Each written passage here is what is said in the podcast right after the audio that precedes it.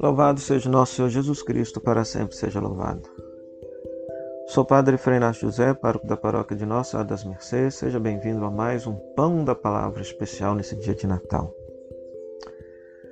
O dia de Natal, a liturgia da igreja nos apresenta nos apresenta três missas nas quais partilha a palavra de Deus para nos fazer refletir sobre o mistério da encarnação a missa da noite, a qual nós já refletimos no pão da palavra anterior, a missa da aurora, que também gravaremos, refletiremos sobre esta missa que deveria ser rezada seis horas da manhã, cedinho no dia de Natal, e a própria missa do dia.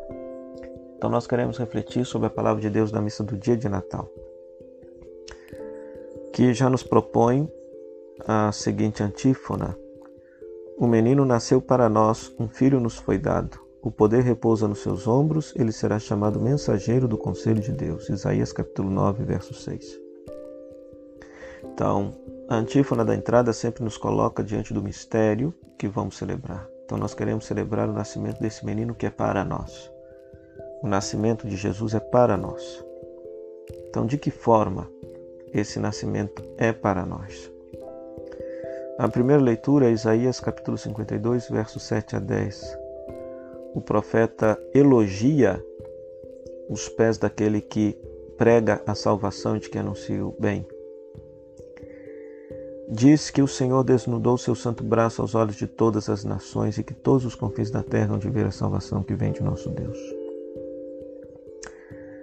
Ora, a leitura faz menção ao poder de Deus, o braço como que Deus manifestou o seu poder né, nesse mistério do Natal. O poder de Deus foi manifestado através do mistério chamado de encarnação. O centro da palavra encarnação é a palavra carne, que nós veremos daqui a pouco no Evangelho. Ali está a manifestação do poder de Deus, do braço de Deus. Deus para poder nos salvar, Deus para poder nos redimir ele vem até nós. Por isso, vamos direto ao Evangelho. O Evangelho é João capítulo 1, versículo 1, 18. Tem a versão mais breve de João, é, apenas até os, os, os versículos 14, né? Esse prólogo de João, que introduz o Evangelho de João, nos diz que no princípio era a palavra, e a palavra estava com Deus, e a palavra era Deus. E no versículo 14, que a palavra se fez carne e habitou entre nós. Ou seja, Deus se fez carne, Deus se fez sarx, Deus se fez carne na sua fragilidade. Então, esta afirmação é categórica, é uma afirmação que só a fé cristã faz, que Deus, enquanto Criador, se fez criatura, o eterno entrou no tempo, o ilimitado tornou-se limitado. Em outras palavras, pelo mistério da encarnação, Jesus, que é verdadeiro Deus e verdadeiro homem, ele redime não só o ser humano, mas redime todo o universo. Deus se fez matéria para salvar a matéria. A oração, a oração do dia deste dia nos diz que Deus, de modo admirável, criou o ser humano. Está lá na Bíblia.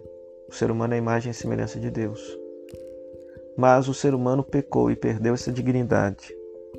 Por isso, Deus, de uma forma mais admirável, restabeleceu a dignidade humana. De que forma? Quando Deus se fez humano. Então Deus se fez humano para salvar o humano desde dentro da própria vida do ser humano. Então isso é muito bonito perceber que tudo aquilo que é humano, tudo aquilo que nós vivemos e experimentamos, exceto o pecado, que é o rompimento com Deus. Então tudo mais, todos os sentimentos, todas as experiências,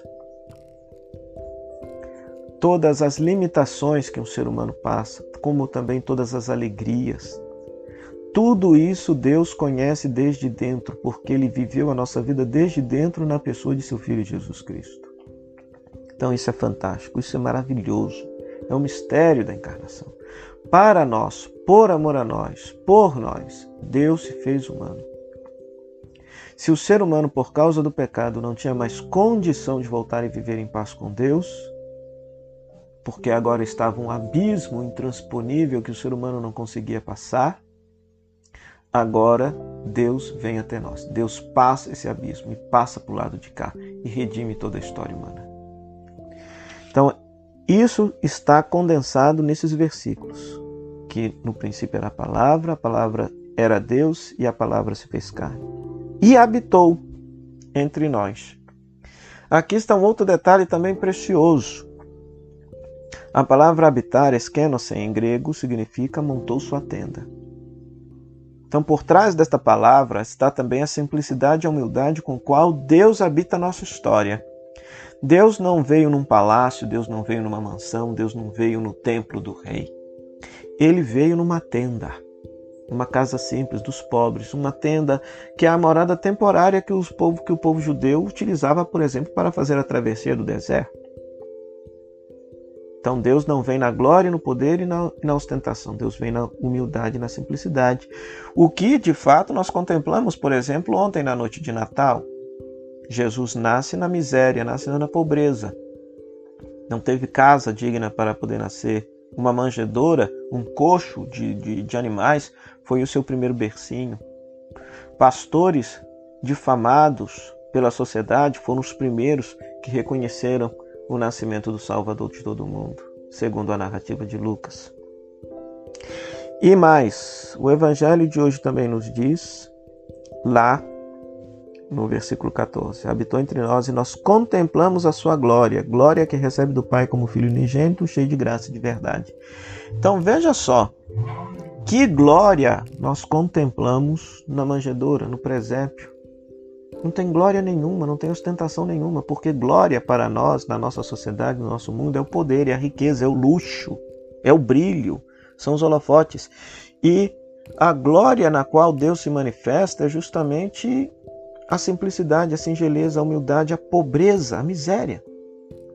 Ora, se Deus, ao se revelar definitivamente ao mundo, se revela desta forma, talvez é para nos ensinar que hoje ainda precisamos aprender a reconhecer a Deus nessas condições, na, na pobreza, na miséria, na fragilidade humana, pois é aí que Deus se revela e continua se revelando. Por fim, a segunda leitura, Hebreus capítulo 1, versículo 1 a 6. Muitas vezes e de muitos modos Deus falou outrora aos nossos pais pelos profetas, mas nesses dias que são últimos, ele nos falou, ele nos falou por meio do Filho, a quem ele constituiu herdeiro de todas as coisas. Em outras palavras, Deus nos falou por meio de seu filho Jesus. A palavra definitiva de Deus para a humanidade é a pessoa de Jesus Cristo e ponto final. Do ponto de vista catequético, pastoral, nós sabemos que o povo, de um modo geral, eles gostam muito de eh, dessas, dessas experiências de pessoas que são videntes. O povo católico gosta de mensagens de Nossa Senhora, essas revelações privadas. Falta a catequese do povo de saber que você não é obrigado a acreditar naquilo, porque a revelação definitiva e pública de Deus para a história humana é a pessoa de Jesus. Então, se você quer saber tudo aquilo que Deus já disse para a humanidade, é ler o Evangelho, é escutar a palavra de Jesus. Tudo mais não tem necessidade alguma.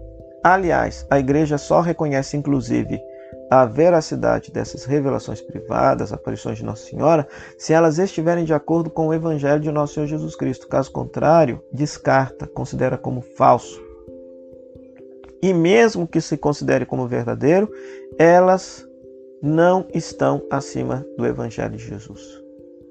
Pois Jesus é a palavra definitiva de Deus. A palavra definitiva de Deus para nós.